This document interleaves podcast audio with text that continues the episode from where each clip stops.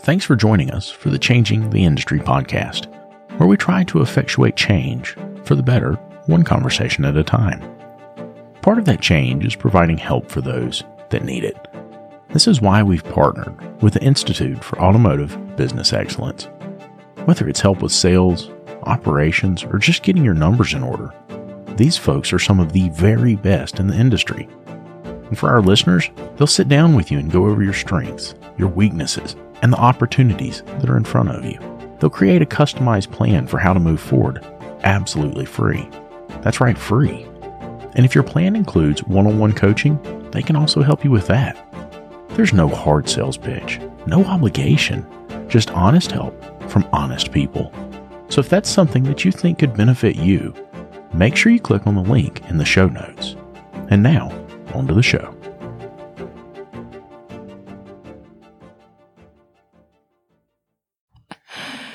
See, now we're recording. Too fun. Now we're recording. Is this what friendship really is? Well, Is- we need to get into that, guys.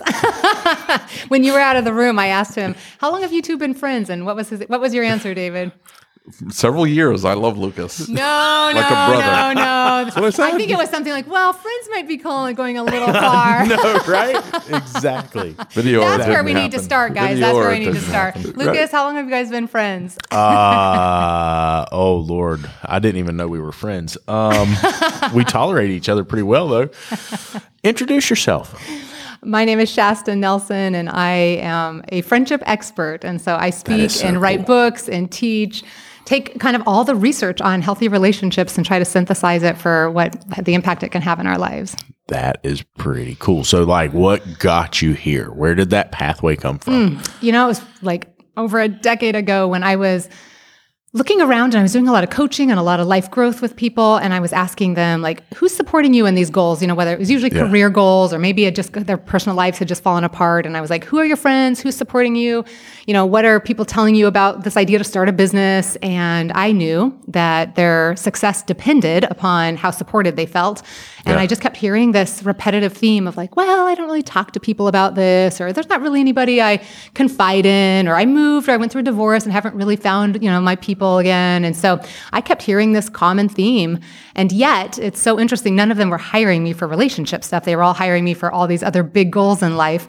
And Right. yet I, you know, we, our success is tied to how supported we feel, our happiness. And we can get into the research. We, it is virtually impossible to be happy if we don't feel loved and supported in our lives.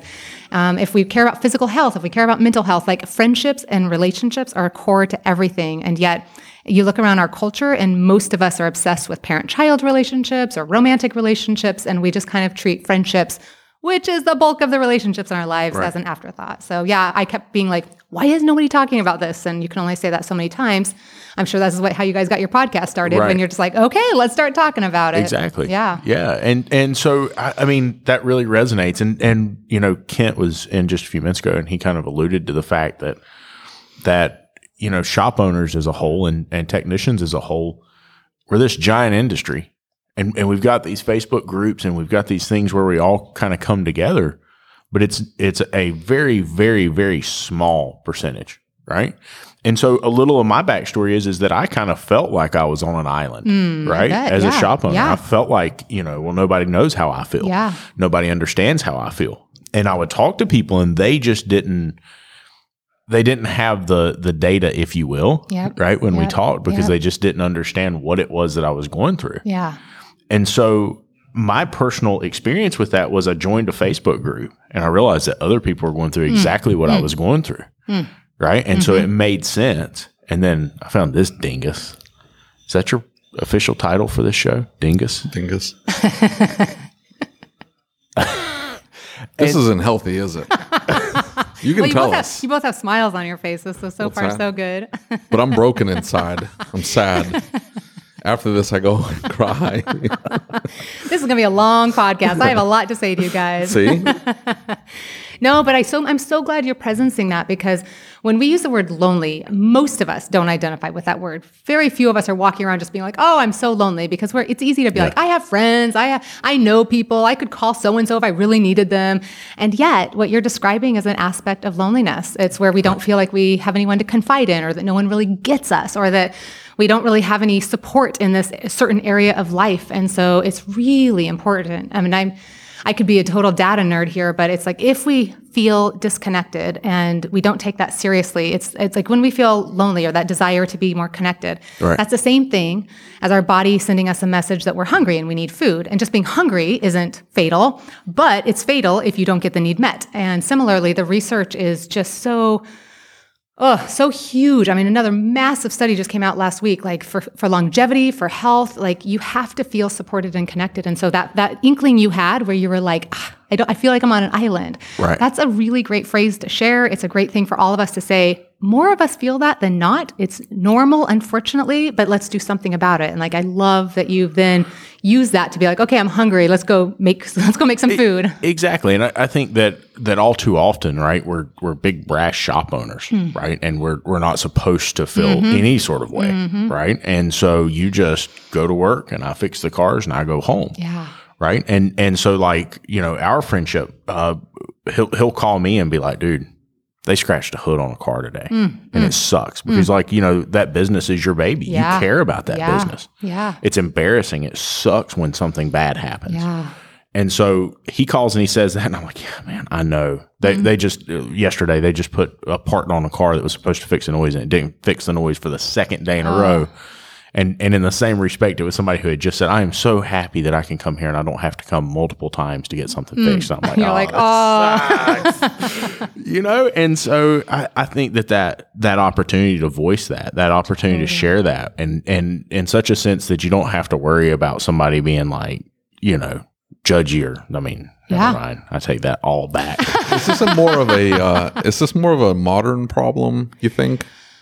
No, I I mean, it's really interesting if you look back through history, like the, you know, hundreds of years ago, men were the ones who were the only ones could be trusted to have friendships. They were the only ones that had the time, the spaciousness that could leave the house, had the means to go hang out. Women weren't doing that. It was kind of like, and then it's really interesting to watch over the years um, you know, now it's I've had to work really hard at saying this is not a women's issue. We've kind of treated friendship like women need it more than men, and um, but I feel like we really have not ever been in a place where just all of us are saying this is a human need that needs to be taken seriously, and it's worth prioritizing. It's worth planning our lives around. It's worth bringing to our shops. It's worth making sure that we are making this happen in our lives. I I don't think it's a modern problem. I think it's a modern realization that we're naming better. Um, you know, you, there are some statistics that show over the decades it's getting worse. Um, so for sure, social media is contributing to that. Moving, we're moving more frequently. Our mental health is uh, getting poorer, so we show up a little bit differently. Um, you know, we used to have a lot more, like we a lot higher church attendance or bowling league involvement or being a part of the elk group or you know so a lot more community organization lucas and i have been telling you about PartsTech for a while now and how it gives you access to unlimited parts and tire vendors and direct integration with over 35 shop management systems. And now they've just launched a new referral program. All you have to do is open your PartsTech account, go to My Shop, and click on the Rewards tab. There you'll find your referral URL, which you can share via email, text message, or on your social media. If your referral signs up for a new account and places five orders in the first 30 days, PartsTech will send you a $100 gift card. That's it. Nothing else is needed. Your referrals can get you $100 just for using PartsTech, which by the way, is absolutely free to get started with. So if you're using PartsTech already, start sharing that referral link. And if you haven't signed up for PartsTech yet, what are you waiting for? Click on the link in the description or go to partstech.com forward slash podcast. That's partstech.com forward slash podcast. Hey, one more thing. If you find out that your shop management system doesn't integrate with PartsTech, it's time to upgrade. David and I use what we believe to be the very best system on the market, Shopware. With unmatched features like Parts GP Optimizer and DVX, which is their digital vehicle experience, Shopware really is way more than just a shop management software.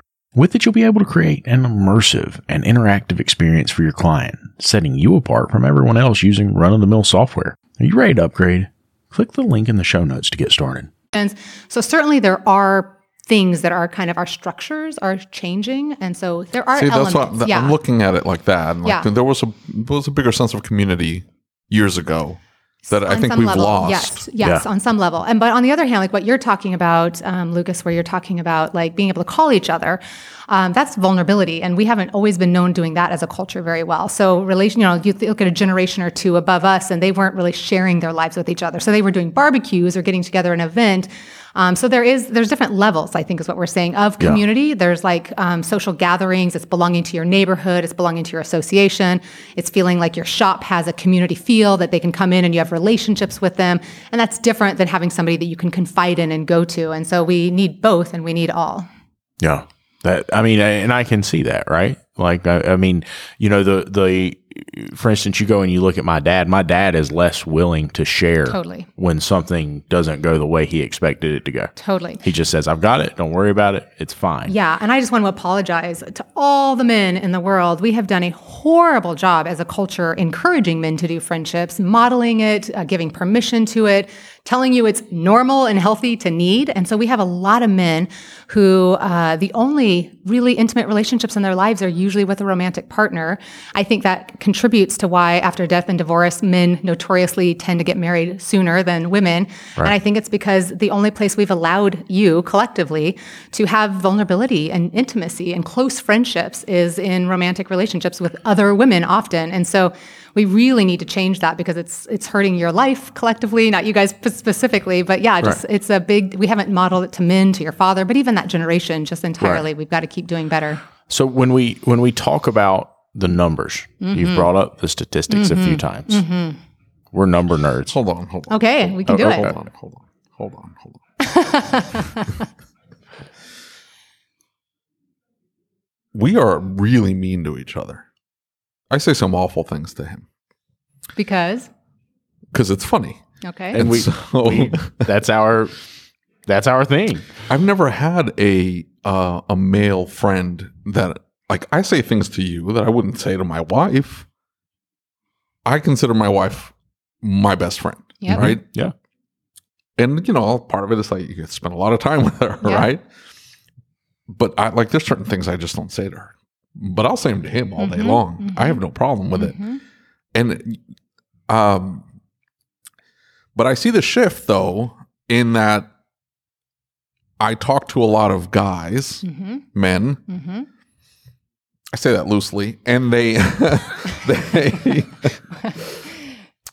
they want to be vulnerable, Yes. and they want to make a connection. Yes. The need is there. But but the the approach they take yes. is very feminine. Tell me more. I don't, I don't know how other, what other way to say it. They're, they they approach it in a very sensitive manner. Like, hey, I'm being really vulnerable with you. Let's share it. Let's hug this out. Let's cry it out. And like you know, he gets into situation. So do I. And you know, we're we're sharing some some heavy things. Yeah. they're heavy. But you know, like we crack jokes about it, and we say horrible things to each other Yeah. like you know i made that comment about that singer and you know he's like you do that Yeah. Yeah. I, I know you don't i don't want to say it because you know it'll It's terrible. yeah it's, a horrible really- thing but like we said something like it was it was it was messed up i couldn't uh, In, in the dro- in the droves of depression of owning a repair shop, you know it. no it's not it's not even that it's just it's that that that kind of um, banter Yes. okay You're more comfortable with. it, um, because we're friends, right? But even if we're not friends, I, I I find myself having to um, not shy, have to shy away from making a connection with another man, but I have to be very careful of how I approach it. Going in my mind, and maybe this is just all wrong, and that's what I'm asking. I appreciate you is- voicing is- it. Yeah. it is I find it that it's not particularly masculine to not be able to cut up about it. You see what I'm saying? And it's it's almost I don't, I don't know. For example, that comment Rick made to uh, to your friend there that was overly insensitive. But But, the rela- the relationship almo- almost wasn't there. And I think once you get to a point in a certain relationship, you know what line not to cross. Yeah. I'm not saying there's no line. There's always lines you can't cross. But I, I'm just saying, like sometimes I, don't know. It just the the I the find- inception of the relationship, the start of the relationship is hard to find. it's even uh, it's not even that. It's like even if you make a good connection, I just I find that they they're overly soft. well, but I mean, here's the thing. I don't know how how else Is, to- is I understand what you're saying. well, here's here's the way I see that though. Is like so when I joined this Facebook group, right? I went in and asked a question. A bunch of people just absolutely tore me apart, right? Because it was a stupid question. And David comes in. He's like, "Hey, listen, don't listen to those people. They're stupid. I'll help you. Just ignore it, right?" Because he saw that it mm-hmm. affected. Like I wasn't mm-hmm. going to engage in the mm-hmm. group anymore. Makes sense. Um, when that's that's online though, and Well, I think understand. people say horrible things online to each other that they wouldn't say in person. I'm saying that those horrible things people say online, I say to your face. I was going to say. well, and I, I appreciate that. But I mean, my point is, is that that like there's people that I feel comfortable being like that with. Kent can walk through the door, and I, I've not known Kent, but maybe like in person a year, year and a half, something like that. And I feel comfortable having those deep conversations with Kent because he's one of those people that you can have that conversation with. I I felt comfortable having those conversations with David. There's people that I have I feel comfortable having conversations with. And then there's some people that I don't know if I feel they're closed off or I don't know if they're afraid or anxious to have the conversation. Yep, yep. But I just don't feel like I could say that to them. Yep. Right. And I, I will practice being like vulnerable with people and sharing. And I practice on the show Yep. of saying like, "Hey, I feel this way Yeah, about this," right? powerful. Because That's I don't good. like I feel better when I do that. I- Totally. long story short, and I, uh, the all the listeners know this. I, I had an anxiety disorder I went through, and I learned that the reason that I developed such a, a terrible anxiety was is that I kept like hiding it. Yes. And so I was putting Yes. it back, and I Yes. never faced it, and I never dealt Yes. with it. So the fears got bigger and bigger and bigger. The frustrations got bigger. Yep. So I have learned like, hey, just say how you feel. Just put Yep. it out there. Yep. There are some people I don't feel comfortable doing that with. What's Of the course. difference? Yep. Okay. So so much stuff going on here, and I love it all. and um, yeah. So so one of the David, this goes back to my original apology of like we have not modeled healthy men's friendships in this culture very well at all. And so it's going to feel unfamiliar. It's going to feel weird to some of us. It's going to feel like, is this how we do it? One of the really powerful research studies, Niobe Way wrote a book uh, studying friendship with little boys and little girls. And we did friendship almost exactly the same. Little boys will say, Oh, he's my best friend. I love him. And they'll hug each other and they'll feel really, really close. And then something happens around puberty, usually like where it's not cool to be a girl. And so, like, sexism is hurting girls, but it's also hurting boys because around puberty, boys are starting to now we hit each other and we slap each other and we joke around and we make fun of each other in the locker room. And so uh, we start seeing them do friendship differently. We also see the suicide rate go up. We also see boys starting to stuff their feelings and get more anxiety stuff. And so I wouldn't say that what's normal for boys and men's friendship is what we want to list as our best practices. I think what we want to name is that what we want are healthy relationships for everybody. That being close is a human need, and you know how to do this. You build it with your with your wife, who you said is your best friend. You don't make fun of her, probably the same way you make fun of Lucas. You're capable of having a more intimate relationship, I'm guessing, without having to make fun of her or hurt her feelings or you know so, so I you're think capable that's probably of it because she's meaner than he is. I know if I said the things we said, my wife would just Can be meaner. She's not in general. my meaner. wife would just bury me, right? Like I would vanish. I wouldn't exist anymore. that's that's I, go- I guess go it, it's not. It's it's not even that. It's just like you you have. I think a lot of I have found me personally.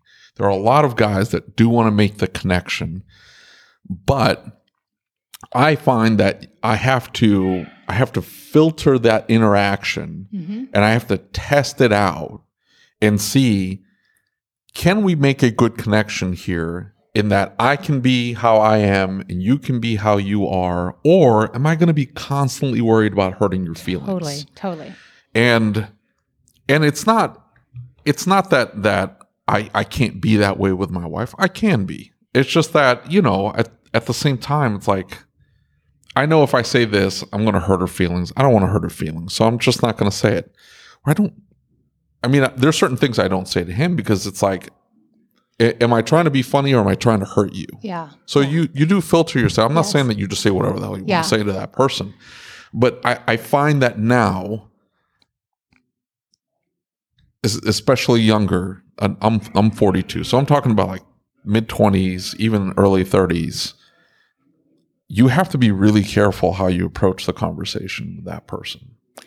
Yes. With with other men in particular. Yeah, I mean, it's kind of new territory for a lot of men and for women too. And I mean, I, what I can talk about maybe would be helpful is for us to talk about what makes a healthy relationship and how they're developed, because that might help give some framework to all of us as we're kind of thinking through those relationships. So, what I hear you saying is like, there's nothing wrong with you saying, I love a friendship where we can joke around and kid around, and I feel comfortable doing that. And that is a great quality to relationships. So, there's three requirements when we look at all the social studies around what bonds us to each other. There's three things that always have to be present. So, you have never had a healthy relationship without these three things. And conversely, anybody you feel close to, it's because you had these three things present. Um, we can use different words for the three things, but basically, the three things are positive emotions, consistent time, and vulnerability. And so, positive emotions, I draw it out on, on a triangle and I put positivity on the bottom of the triangle as the foundation. So, one of your ways of loving positivity is like being able to joke around, being able to laugh, being able to feel like we're not taking ourselves too seriously. Other forms of positive emotions is feeling do I do I leave this person's presence feeling more hopeful? Do I feel proud when I'm with them? Do we do we feel inspired? Do we laugh together? Do we do acts of service for each other? Do we support each other? Do they show empathy? Do there's like a thousand positive emotions that we all want to feel. And at the foundation, if we aren't getting five five positive emotions for every negative emotion in a relationship, we aren't going to keep gravitating to it. So it's okay for you to say, Okay, that makes sense. my forms of positivity are these, like, you know, all of us. I tend to be somebody who affirms really easily. It's fun for me to compliment. I love finding that. That comes naturally to me. I'm naturally a grateful person. Like, I'm going to have certain tools that I go to to help increase the positive emotions in my relationships. You have yours that you will often rely on. And all of us need to do a, make sure we have many tools in the tool chest to say, my number one job description in a friendship or any relationship is how am I adding value to this person's life? How am I making sure that they leave my presence feeling more loved, more accepted, more liked? And so if you guys have figured out how to do that with each other, that's awesome. And I think other people would have different ways of doing it. And so, you know, we're going to gravitate to people who we might enjoy their way of doing it. But at the end of the day, we have to feel um, positive emotions in our relationships or we aren't going to keep going to them. Well, and and so you know, you bring up something that's that's interesting to me because at the end of the day, you know, we talk about in the automotive business that you don't know what you don't know, Mm, yeah. right? And so it almost seems like until you start to flush out this concept of friendship and begin to understand what is friendship and how does friendship work, mm-hmm. that you may not have all the tools that you need Totally. to fully engage this and understand. And you may not, you know, I, I think friendship is one of those things that often is is I, I don't want to use the term silent killer, right? You, you don't realize you don't have it. Yeah. Yeah. You don't realize, true. you know, like our friendship and the friendship that I've built in the industry. I didn't realize I didn't have that. I didn't realize that that was something that was missing from my life. Yep. We just think I know people, or I'm around people all day, or I'm actually tired of being around people, and we then make Right. the wrong assumption that I've Right. actually peopled out, so therefore I can't be lonely. And the, you can be an owner and be around people all day long, serving, making sure they're taken care of, and come home still very lonely, and nobody knows you. Absolutely. You you've poured your cup out, but you've never refilled Yeah. your cup. Yeah. So how do how do we go about that then? Right? If we don't know how friendship works, Yep. like what I mean, how do we begin to understand and and realize when we're forming friendships? Because I mean, I think if it's just like you know we talked about my anxiety, it took recognition Yes, yes, of it yes. first to be Yep. able to understand it and do something about Yep. it. And that's why I'm so glad you're talking about this. Am I your first friendship person on your podcast? I love that you're doing this because it's so prevalent right now. And so when we talk, everything we're talking about in friendship is true for our teams. It's true for our technicians. It's true for the people who are coming to work for us and with us. Uh, we want positive emotions. Like at the end of the day, I want to enjoy being at the shop. I want to Yeah. enjoy, I want to feel good about what I'm doing. I want to feel appreciated. I want to feel like we have a chance to be proud of ourselves and that we feel celebrated and that we have a chance to laugh together. And so I think it's like we want to look and ask ourselves, uh, what are we doing to help bring positive emotions? And I love reverse engineering it. I love saying, you know what, I feel like the morale is kind of low, or I feel like we need, uh, everyone's kind of, feels like they need more hope. And so then you can be like, what would leave everyone feeling more hopeful? And you can start Yeah. thinking of actions and questions and things that you can do to kind of add to that. But just having a good time isn't enough for a meaningful friendship. And so the other two sides of the triangle are consistent time and vulnerability. Consistent time is why we bond with people at work. Work is the number one place we make friends as adults. It is only because it's because where we're consistent. It's not because we like these people better than anybody else we've ever met. And if we had a lineup of options, we probably wouldn't pick these people. But we see them regularly, and so therefore, that's the only place in our lives a lot of us are that consistent. It's the closest thing we had to why friendship felt easier when we were kids. It wasn't that it was easier; it mm. was that we had consistency built in for us. And with any relationship outside of work that we want to build, this becomes the hardest one. We actually have to build consistency, which Right. means seeing them regularly, inviting them, participating, and getting in, you know, like getting momentum going, which is really the hard thing for a lot of us if we don't prioritize our life around this. And then the third requirement, so men's relationships, we've often taught to be positive and consistent. So go have a good time, get, see each other at the games, hang out at the bar, go do the sport together, like see each other regularly and enjoy yourself. But for lack of the third requirement, a lot of those relationships don't feel meaningful. And that third requirement is vulnerability. And that's where we have to keep practicing that. Women, too, sometimes women are, and I'm so stereotyping here, I see a lot of women overshare. They just think that if we're just really vulnerable, we can just like build a really meaningful relationship. Um, sometimes we haven't been as practiced as men in doing that. And so all of us have to learn how to do that incrementally. And so if you just imagine a little triangle, it always has to have the foundation of positive emotions. And then every relationship starts at the bottom of the triangle with a little bit of consistency. We don't know each other that well yet. And our vulnerability should match that. We should just have a little bit of vulnerability. Just think about it as one step up. I'm just sharing a little bit about who I am. And then as we get to know each other better and spend more time and make more memories and log more hours and build more history, so too should our vulnerability go up. And so some of us need to do a check and be like, do I tend to try to rush that vulnerability too fast? Or some of us are like do i hold back and, and i'm um, stopping the process by not being more vulnerable? And so all of us like i can go back to the statement at the beginning. I can guarantee that you can bond with anybody. You can bond any team. You can build any relationship if you have these three things in place Right. Well, and and you know, so I guess my next question is, you know, for instance, with with uh, I'll, I'll use my wife as an example, is is that there were times in our relationship that she didn't feel like her needs as far as friendship were met. yeah right? But I felt like I was doing a good job. And then we had the the discussion about the love languages, right? nice And and we've talked about that in the past and, Mm-hmm. and it took some time for me to realize I don't naturally gravitate to to her love language. yeah I gravitate to my love language. And so hers are like word of affirmations and and um, gifting, yep right? Yep. And so I don't automatically Yeah, do that. yeah. So I think like, hey, I'm doing a good job. Yeah. I'm doing a good job. How do we learn that about other people though? Yeah. Like how do you all my girlfriends, I know all of theirs and they know mine. And that's a great question to Right. just be like, you know, we've been friends for a couple of years and I would just love to know like what are the things that I've done that have left you feeling the most supported? You know, like I want to support you and like what are the things and let them list off some of the things. Like when you did this, when you called me and you start realizing it's just the little phone calls that mean more to this person than Yeah. the fact that I showed up at their kid's birthday party. Excuse me. So yeah, it's like asking the questions. I think it's awesome to say, I just listened to this podcast on the love languages. Do, do you know what yours is?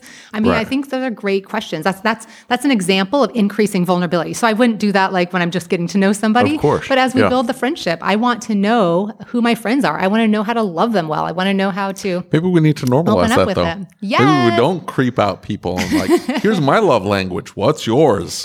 And then just give them crazy eyes. is that what you do? Is that how you found I Tried to do that with my staff. They they're like, what? Like, I need to know your love language. Here, Go take the test. go take the test. Well, it's a great it's a great team building activity. Anything is a great team building activity. anything personality based or strength based or how we are different is good because we honor each other. We so the definition of a healthy friendship is any relationship where we both feel seen in a safe and satisfying way. We feel seen when we can practice vulnerability. It feels safe when we have consistency. We've built history, and we feel satisfied when we end up feeling good for having shared. So what's most important about this triangle is you have to keep doing these three things None of us want to be vulnerable and then feel judged. None of us want to be vulnerable and then feel like it just like next and just go to the next person. Like we want to feel vulnerable only if we're going to be accepted and seen. And so that positive right. emotion has to be the response back. We have to say, thank you for sharing that. Like, I love knowing that about you. And then we want to keep repeating that process. And like, so it's interesting. You were talking about making fun of each other and, and joking around. I come from a family where our love language has been sarcasm. I married my husband, whose that is not his love language, and it hurts him. and so I've had to like learn over the years that like when I'm with my sisters, you know, it's like my husband will watch and he's like, you guys are so mean to each other. And I'm like, I guess it is kind of like that. But I think it's important for us to realize that we need to know who we need. We want to love the people around us well. We want to take care of our teams. We need to know, are, is the joking around hurting or is it helping, you know, and what yeah. does that look like? Because it's our responsibility to make sure that we're leaving people feeling good. That's the, that is the key thing. If people leave feeling, our customers, this is true for our customers, if they leave feeling seen and liked, they will want right. to come back. They, these same three things are true for every person who brings their car in. I mean, this is the same thing as people gravitate to the places where they felt good and where they felt seen and where they felt noticed. And the more we can do that, the more they will keep coming back. Well, and, and you know, for years I always quoted that Zig Ziglar quote, like you'll get to your you'll get your best life by helping enough other people get their best life, right? Beautiful. And now I'm kind of starting to wonder, like, I, am I imposing what I think my best life is on everybody else? It like, requires vulnerability to ask them what their best life is, right? right? Like, what, I, what, are your goals with this with this work with this I, job? I started yeah. this whole podcast asking about overly sensitive men, and it turns out it's just I'm an asshole, I guess. No, no. well, I mean, no. I think everybody that listens already knew that. I'm just. Uh, I think I'm surrounding myself with with people that want positive affirmation, words of affirmation. That's a love mm-hmm. language, right? They want words of affirmation. I don't do that. But why? You could. You can. You can still be your. It feels meaningless. You can still be your joking self and be affirming. T- tell her Listen. the bir- tell her the birthday thing. Listen, I I hate happy birthdays. Uh, it was the most meaningless words in the history of, and not only that, not only that, I'm going to end up like making everybody feel bad. I go through he says on my Facebook. On I, I, just that's what makes him happy, right? No, it doesn't. You did not see. Look what you just did there. You just called me an asshole. I'm not trying to be an asshole. I'm just calling it for what it is. I'm I'm just saying it is it is so meaningless. I think to just say happy birthday what makes it 10 times worse is doing it on Facebook. I agree with you. Because you did not remember that, that person's birthday. That doesn't make us an asshole. I agree with you. I think that you did not remember that person's birthday. Facebook prompted you because you put in your birthday. You shouldn't do that, by the way. But if you did, Facebook prompted you and said, "Hey, it's Lucas's birthday today," and so of course they're like, "Okay, happy birthday!" And not not no no hold on, Facebook fills that in for you. So what all mm-hmm. you all you have to do is click send. That's it. That's it. And then and then always everybody always has to make the obligatory thank you for the fir- birthday wishes and blah blah blah. Listen, listen. Nobody remembered your birthday. You are sharing a birthday with about 400 million other people. It's not that special of a day. Okay, so on the scale of super meaningful and super unmeaningful, I'm with you. That's not super meaningful, but it is something. And so at least Is that what we're shooting for? We're shooting no, for something but, now. But those people that like the people who are doing that, those aren't the people you're shooting for meaningful with necessarily all of them. Right. No, no, no. So these are these levels. are people that like levels. they take the time to like See, type out and have a time. Okay, to type out I hope you had a great day. Okay, thanks. Uh, you know, we've we we I thought you know, I know nothing about mental health, okay? But I thought that some exposure therapy would be good for David. So I went and I don't know what everyone means. we knew to just go and post on his Facebook profile how much they appreciated him. Sounds like it went over well. It went like, not. oh, it was beautiful. It was I mean, awful. It, it was awful. Told him but here's loved the thing. him, and here's the thing. I, I just, I, I understand everything you're saying makes 100% perfect sense. I just, I like, well, how did we get to the birthday thing? I honestly can't remember now. It, it's like a words of our, affirmation. Our, our idea of connection has been dumbed down to now hitting send to send to I push agree. happy so birthday. I, I view social media. I don't want to get off track, but it's like when you heart somebody or reply or like and all that kind of stuff. It's like giving eye contact to somebody while you're talking to them. It's like I saw you, I noticed you. It's minimal. It's not like some big meaningful conversation, but it's meaningful and it's better than nothing. And so I, I like we can, you know, that's I always view that like a big town square. Like we're all in this big crowd together in this huge room, and we're there interacting, and we can have a few meaningful conversations. And with other people, we might just wave across the room. If somebody says, if somebody sings happy birthday, we're like, oh, it's your birthday. Happy birthday, David. Like it's, it's a nice gesture at Mess. But yeah, for sure, we want more meaningful. We're going for more meaningful than that. And here's the, here's the thing is that for all of us, our relationships are s- subjective. So, uh, research shows that most of us are happiest with three to five close friends. Most of us have zero or one. Most of us need a few more close friends. Like, so when we build that triangle, mo- every relationship starts at the bottom of the triangle. And I talk about all of this in the business of friendship, which is how to make relationships in the workplace. But every relationship starts at the bottom and moves up as we practice these three requirements. And so, the t- our bestest, bestest, bestest friends at the top of the triangle, the people we practice the highest level of vulnerability, that have the most history and consistency with, the most patterns, the most memories together, and the most positive emotions. Like we can express our love for each other. We can be at each other's big events. We can do the big gifts. We can do the big gestures. Um, and most of us don't have people at the top of the triangle. I am doing so much work and, and, and touring around the country. And it's really interesting that for most of us, our loneliness is not com- because we don't know enough people. It's because we don't feel known by a few. And so it's not my job to tell you what you need. It's your job to say, do I feel as loved and supported and connected as I want to feel? On a scale of one to 10, with 10 being the most fulfilled, I feel like I've got the right quality of relationships, the right quantity of relationships. I feel like I've got people who support me in my work, people who, you know, do my faith with me, people in my neighborhood, whatever that looks like for you. I've got people I can confide in. I have more than one. Like if something, if that person's busy, I've got other people. I'm not resentful that they're, uh, you know, tied up this season. And so that, it's all of our job to look and say, okay, no, I have hunger for a little bit more, and then figure out how to deepen it. Well, so you know, and and you talk about in the the workplace in the business, right? What do you say to the shop owner who says, "Hey, I, I try not to be friends with my staff. I try not to connect with my staff." I I have a really hard time not doing that. Right? Like I really care about my staff. They're part of my family. And and we have had owners when we've said that on the podcast who will get on and comment in a thread and say, I can't believe you would say that. You'll Mm. destroy your business. That's terrible. You don't want to be friends with them. You're going to get too connected to them. What, I mean, The what do you say research to them? does not back them up. It does not back them up. Gallup has been doing this research for two decades. Okay. The people who have best friends at work are the people who are seven times more engaged in their job. If you care about retention, if you care about engagement, if you care about fewer workplace accidents, if you care about inventory not being stolen, Right. if you care about problem solving, if you care about any of the things that you think are your bottom line, then at the bottom of all of that is relationships. If you care about the mental health of your employees, they need to feel supported and liked. And so we can talk about um, different levels of friendship, and we can talk about um, you don't have to be the person who's confiding and coming and just sitting there and telling them your whole life at the shop. Yeah. But we absolutely have to walk away from our work every day saying, do I feel accepted there? Do I feel liked? Do I enjoy the people I work with? Do I feel safe? Do I feel like I can come admit that I Yeah. scratched the hood and that I'll be forgiven and that I'll be that it'll be worked out? Do I feel like I can show up and tell the tell the other tell the team that like here's our numbers this month? Like this isn't like we need to know that we have safety and that we have each other's backs.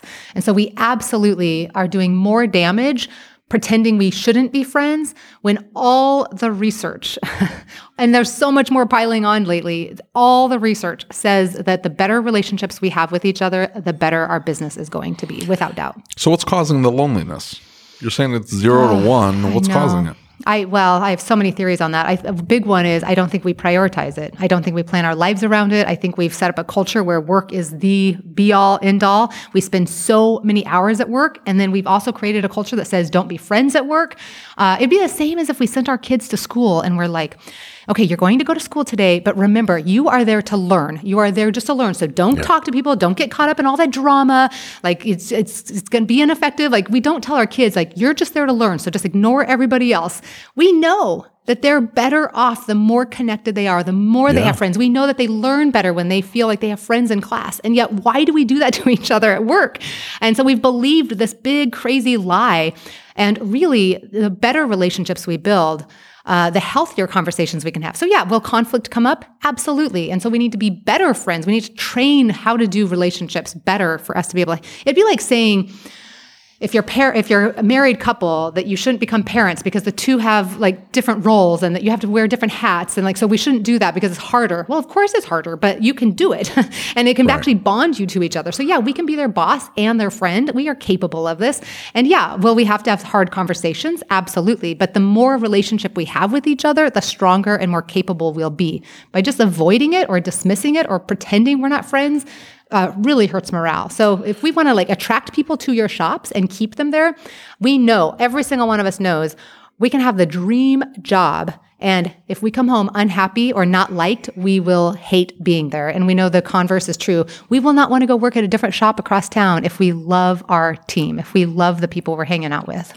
So, you know, this this to me resonates with what you know Jeff and and Brian and all of them had been talking about. You know, we had an episode the other night where where they were talking about this, and they were talking about the fact that they didn't feel like the owner had their best interest in yeah, mind. Yeah, right. Dangerous. And so, you know, I look at it and I see the things that the owner did in one of these situations, and I'm like, dude, he's he's doing a lot of things for you. He's trying to help you. Mm-hmm. He's, but but they don't talk. Yeah.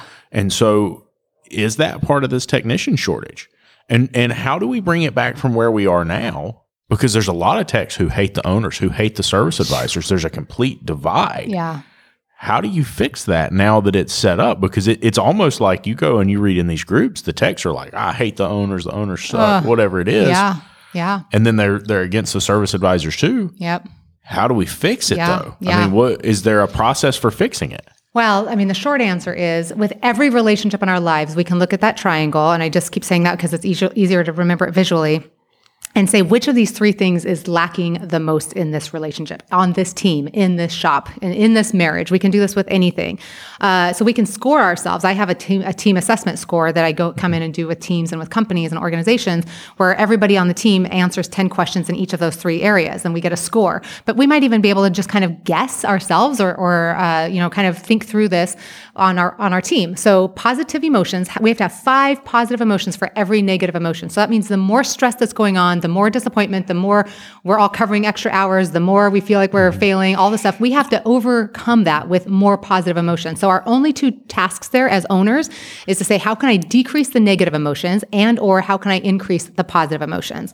And so we have to solve that one. With most companies, this is the bottom one. Uh, we're getting consistency. We can always improve that, but we're seeing yeah. each other. And the vulnerability, we can, you know, that one actually scores the highest on a lot, most really? teams. Like I went into, I, the, I know, that. I went into researching all the companies companies thinking that the vulnerability, because that's the one that everyone's always like, well, we don't want vulnerability in the workplace. But when you actually look at like problem solving and creative creativity and admitting when I don't know something, like these are appropriate levels of vulnerability that we have. But positive emotion is usually at the crux of most dysfunctional teams and relationships.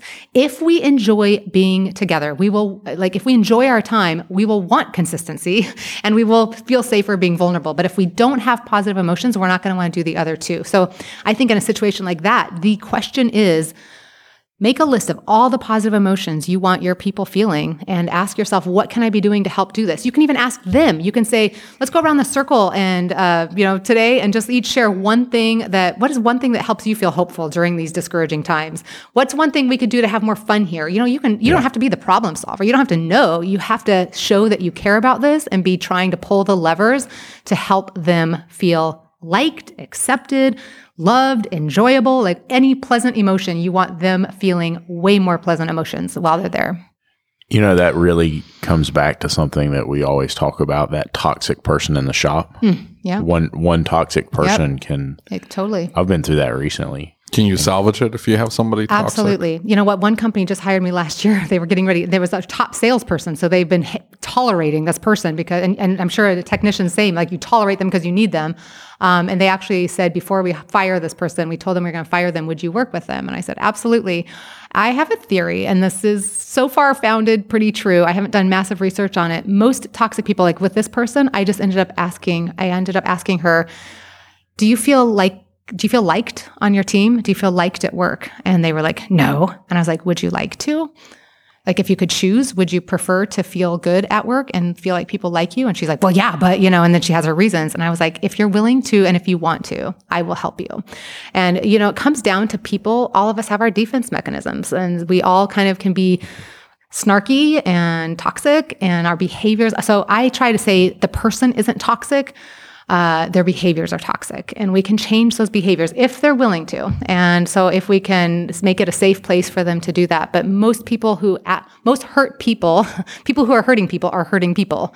So uh, if, if we can look at them with a little bit more compassion and be like, what would it look like for them to feel more accepted, more liked? Um, because otherwise it becomes a really vicious cycle where they, we're ostracizing them, they feel ostracized and they have their behaviors and we remove ourselves. And so we need to do this better. Yeah. But you're right. One person can hurt the whole team. Yeah. I mean, we we experience that to the T. Yeah, owners yeah. have to take care of that because the other employees can't do it. They don't. We don't feel empowered by the other people to manage that. An owner needs to take responsibility for sitting down with that person and being and naming that and saying, "What do we need to do to make this a better environment for you?" What, what do you tell a shop owner who thinks that this is too woo woo? Because you know that, that person came in. It's like, look, I just showed up and I did my job. And I'm expecting them to just show up and do their jobs. Like, we're not here to be friends. I'm paying you to be here every single day. Money. Show up and just just do your job. You know what? The, some of the, so many big studies these last couple years. One of them came out and it said, uh, like, well, several of them, um, like money, salary was number eight on the list. Like when we when we're applying, yeah. we actually think that's like the most. We're always asking about the perks and the pay and time off and all that kind of stuff. When we're in a job, what makes the biggest difference to our job satisfaction is who we work with. That continues to score number one. Wow. Number eight is money. So, like, let's just recognize that, yeah, we want them to feel purposeful. We want them to feel appreciated, but they need to like who they work with. And if they don't, that eats away at them. Who we work with impacts our future health more than our doctor.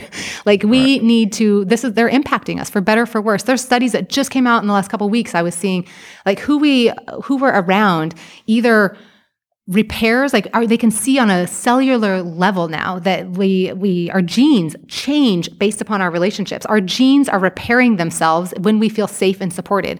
When we don't it actually begins to create inflammation in our body. I mean we are so wow. impacted. So like we can go down the stats road. I mean 61% of us are lonely at work. So that's a lot of us. And different yeah. industries have different numbers but more you can assume that most of the people in your shop are lonely.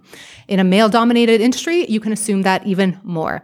Uh, we know that they only have a 70% chance of being that you have 70% of our happiness comes down to our relationships. If we if they do not feel loved and supported at home or at work, their chance of being happy is like almost virtually impossible. That affects their customer service. That affects their job. That mm-hmm. affects their ability yeah, to come in and definitely. problem solve. They're Absolutely. in like they're in protection mode instead of like let's make this, this problem solving mode. Um, when it comes to health, if we feel disconnected, if somebody on our team feels disconnected, it's more damaging to our health than smoking 15 cigarettes a day. It's twice as harmful as being obese. It's worse than not exercising. It's worse than uh, being a lifelong alcoholic. And so, if you care about the physical health of your team, you want them showing up at work, you want them healthy enough to yeah. do their job, you need to care about their relationships. And it's not enough to say, well, let them do it on their own time. When is that? When is their own time? They come home and they have a couple hours to be with spouses and kids and responsibilities, and maybe if they want to work out, and maybe if they want to read, and maybe if they want sleep and have a meal, and then they're back to it. And they're coming, if we come home tired and lonely, the chances are almost impossible for us to make that up in our off hours if yeah. we aren't getting it when we and, where we spend our time. And and you know what I've found is is that because I spend so much time at work, by the time I go home, it's so stressful, right? Yeah. We're dealing with the stressful stuff. Yeah, yeah. Right? Because that's such a, a small piece of the pie means that the stressful stuff takes more of that time up. Yep. So the ratio's off. Yep. And so, here's the good thing is that if we are getting our social needs met at work, we also go home with more energy to do it at home. If we come home lonely and discouraged and depressed, yeah. we have less energy for our relationships outside of work too. So the two feed off of each other. So it's not okay to send our employees home lonely any more than it's like kids in school. We're feeding them now because we realize you can't learn if you have an empty stomach. Right. That's the same thing at work. Like these are people who have an empty stomach for connection. It is our responsibility, our stewardship of their hours to make sure that we are benefiting them. So I guess the next logical question is is where do we go from here? If if somebody's listening to this and they say, you know what, I resonate with that. She and just she already explained that to you. Well, I know. Get the triangle going. You got to see which one you're missing. I understand, but what's a what's the first step to take, right? Because I I, I think that I think I by- think you have a meeting and you draw out the triangle and you say this is Even easier than that, I would say. I mean, you would expect me to say this. I would say buy the book, the fr- the Business of Friendship. It, I walk people through it. I also have a free kit in there for anyone who buys the book that has some videos that you can show your team. It has an assessment that your team can use. I have a whole bunch of like sharing questions that you can you can you know use with your team to help kind of increase the connection and the sharing. So there's a lot of resources in there, and I've written it to the employees. So another great thing to do is buy the book and have a discussion about it. Okay. Like help teach the people. This is the truth is that none of us have ever taken a class on friendship. Very few of us have read a book on friendship. Most of us have never listened to uh, somebody speak on this or talk about this or teach this. It makes it a very fun subject to teach.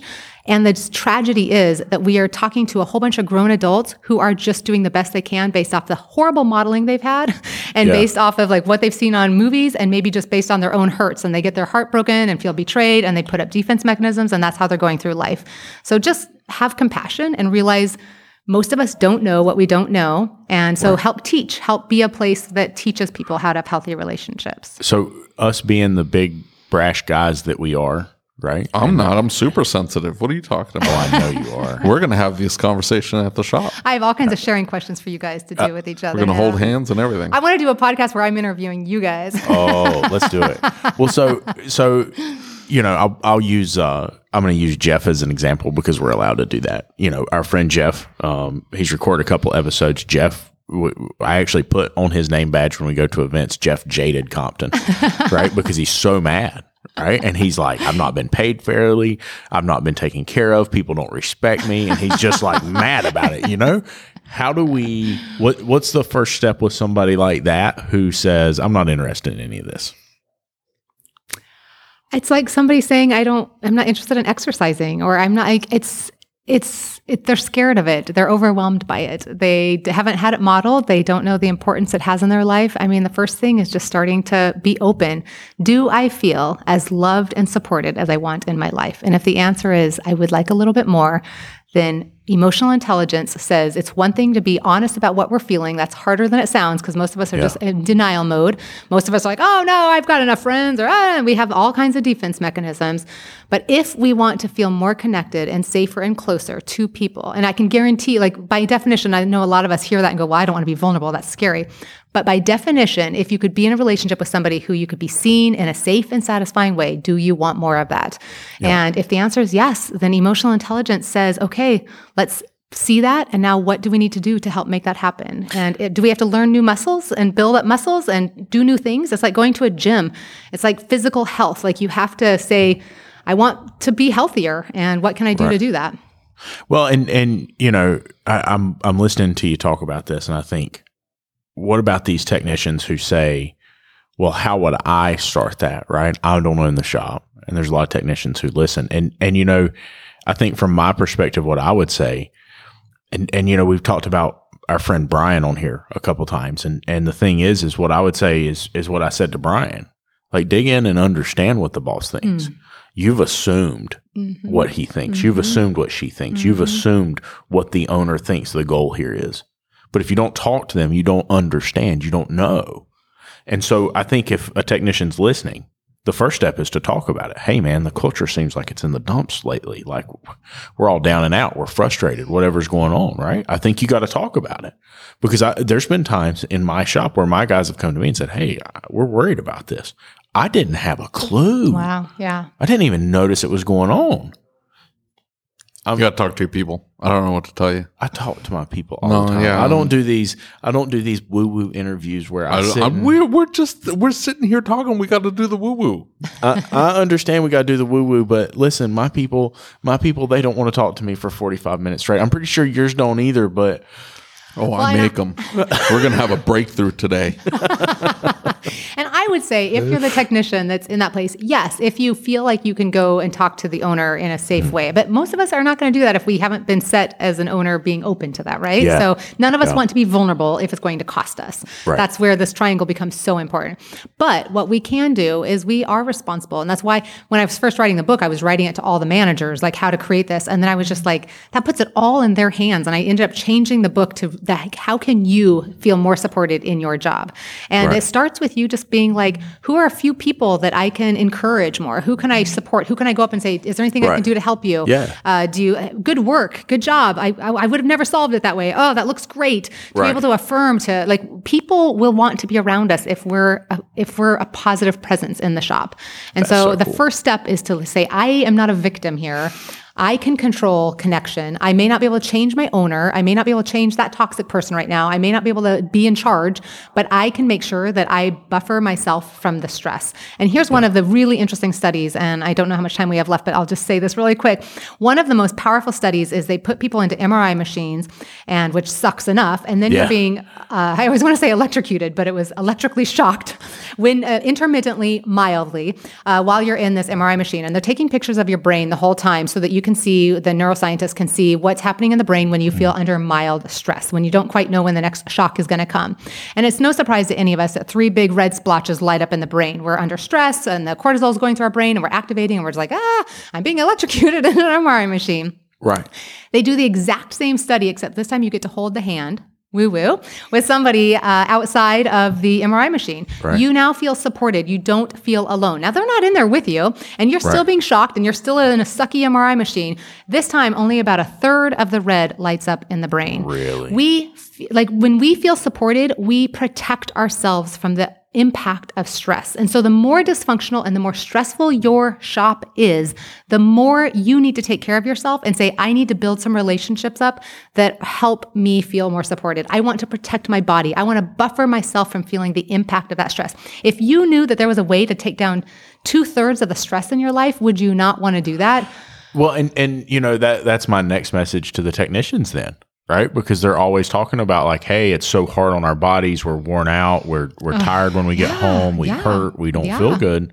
This seems like a a step that you could take Yeah. to Yeah. make a change. She said, Are you not listening to her? She said, This is on the owners to do this. I I agree, but I'm Because the saying that employees don't feel empowered. my my to take point care of though, this. my point though is that when it comes to the technicians saying that, maybe this is part of the solution. Hey, boss, I need to be, you need to be more woo woo. No, No, I'm not no. saying that. the technicians have a responsibility to build their relationships up and they can reach out and they can be kind Yeah. and they can contribute to the culture at a place absolutely so they're not victim to it but yeah they can't go change we can't go change our owner or the toxic people but we can create relationships with a couple of people right. and we can contribute to that positive emotion. We have more we sometimes have more power than the owner does.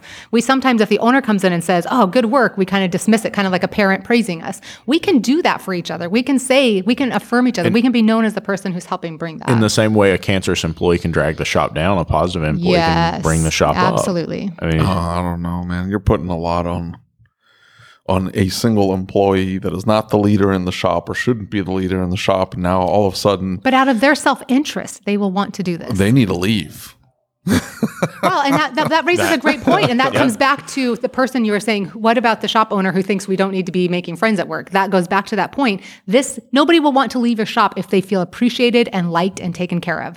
Uh, so if, if you care about retention this is the issue to be paying attention to. And for attracting people to be able to say hey this is the kind of culture we have. We want you to be liked. We have a good time here. We take care of each other. We've got each other's backs. Like that's appealing to me. I would want to come into a shop if i were being told about those healthy relationships that's very true. What's the name of your book again? the business of friendship making the most of the relationships where we spend most of our time And where can we find it? amazon and any bookstore will order it for you That's book. pretty cool. Where do you think that? Where, I didn't know she had a website. We can send them to their website, and my website is shastanelson.com shastanelson.com. But is the is but the link does it just take you to Amazon? yes you can go uh, you can go straight to you can go straight to any bookstore Um, and and you say Have you ever looked into that? What? It's a racket. Amazon. there's also an independent bookstore website that you can go to to support the independent. they're independent they're they're like the thousand pound gorilla in the industry. Like you cannot, especially you were you They were talking sell- about self publishing. They sell my cheap cheaper. They sell all of our books cheaper than you can get them anywhere else. Is the unfortunate thing. Mm, well, yeah. Yeah. I was watching a whole thing, and the guy the guy was a self published author, and he was talking about how there is if you try to put your, your book on Audible, it's like seventy percent of the money they take. Right. every time every time you sell a book on Audible. Is that what you're finding? I, I don't. I'm not a self-published, so I'm through a publisher. But an Yeah. author makes about a dollar per book. So yeah, it's uh, there's a lot of other people in there. Seventy percent they're taking on Audible if you're if you're self-published. This is going to upset you when I say it, but it reminds me of Andy Andrews. And, you know, he was talking about the book he wrote, and he said, you know, like everybody kept turning it down. And he said, by the time I made it to 500,000 copies sold, I kind of said, well, you know, I, I guess we just won't worry about it now. I'll just- Seriously, that's you know. a that's an author's dream. Yeah, and they make way more percentage of it. Well, well done on that, path. Um, and so uh, you've mentioned coaching. Yeah. If a if a organization, a shop wanted to hire you to come in and do some coaching, I would love something- it. Yeah. I mean, it's a good way to do, I mean, it's a good focus for an offsite, for a team building activities to like say, let's, let's teach on healthy relationships. Let's, let's as an owner name that we value this and we care about it. We might not do it perfectly. We might not, it might have to look different, but let's say, let's go on record saying that we care about your personal health, your mental health, your physical health, like, and the health of our culture. So absolutely. I do offsites or come in and, um, I'd be willing to even work with your toxic employee. But yeah, it's like, it's important to pay attention to this. Well, thank you so much for being here. I've learned a ton. Well, thank you for having me. I don't think it's every industry. Like it's hard for sometimes to make the connection to like, why are we bringing on this friendship person? But I'm, I'm Well, grateful I- to you guys. I mean, look, we realize that our industry is broken, and and that's why the podcast is called "Changing the Industry" podcast. Right? We recognize something's got to give. Mm. Yeah. And what you guys have going in your favor as shop owners is you still have people coming in and being in person and connecting. I mean, that's even more important because we've got a lot of people who you know, you can't do your job remote. And so Right. we've got like there's a lot of other problems in other industries and one of the things you guys have going in your favor is the consistency, the interaction. So now let's make sure that interaction is safe and vulnerable and meaningful and satisfying. And but you guys you guys have so much potential. Well, thank you so much Yeah. for being here. Yeah. You think I can? We can do the shop remote. We need to figure out. A to That it would be a good idea. phone it in, phone it in. That's it. Thank you for having me. Yes, ma'am. Thank you. Thank you for listening to the Changing the Industry podcast. If you enjoyed the show, do us a favor and leave us a review on your favorite podcast player. And don't forget to set it to automatically download the latest episode.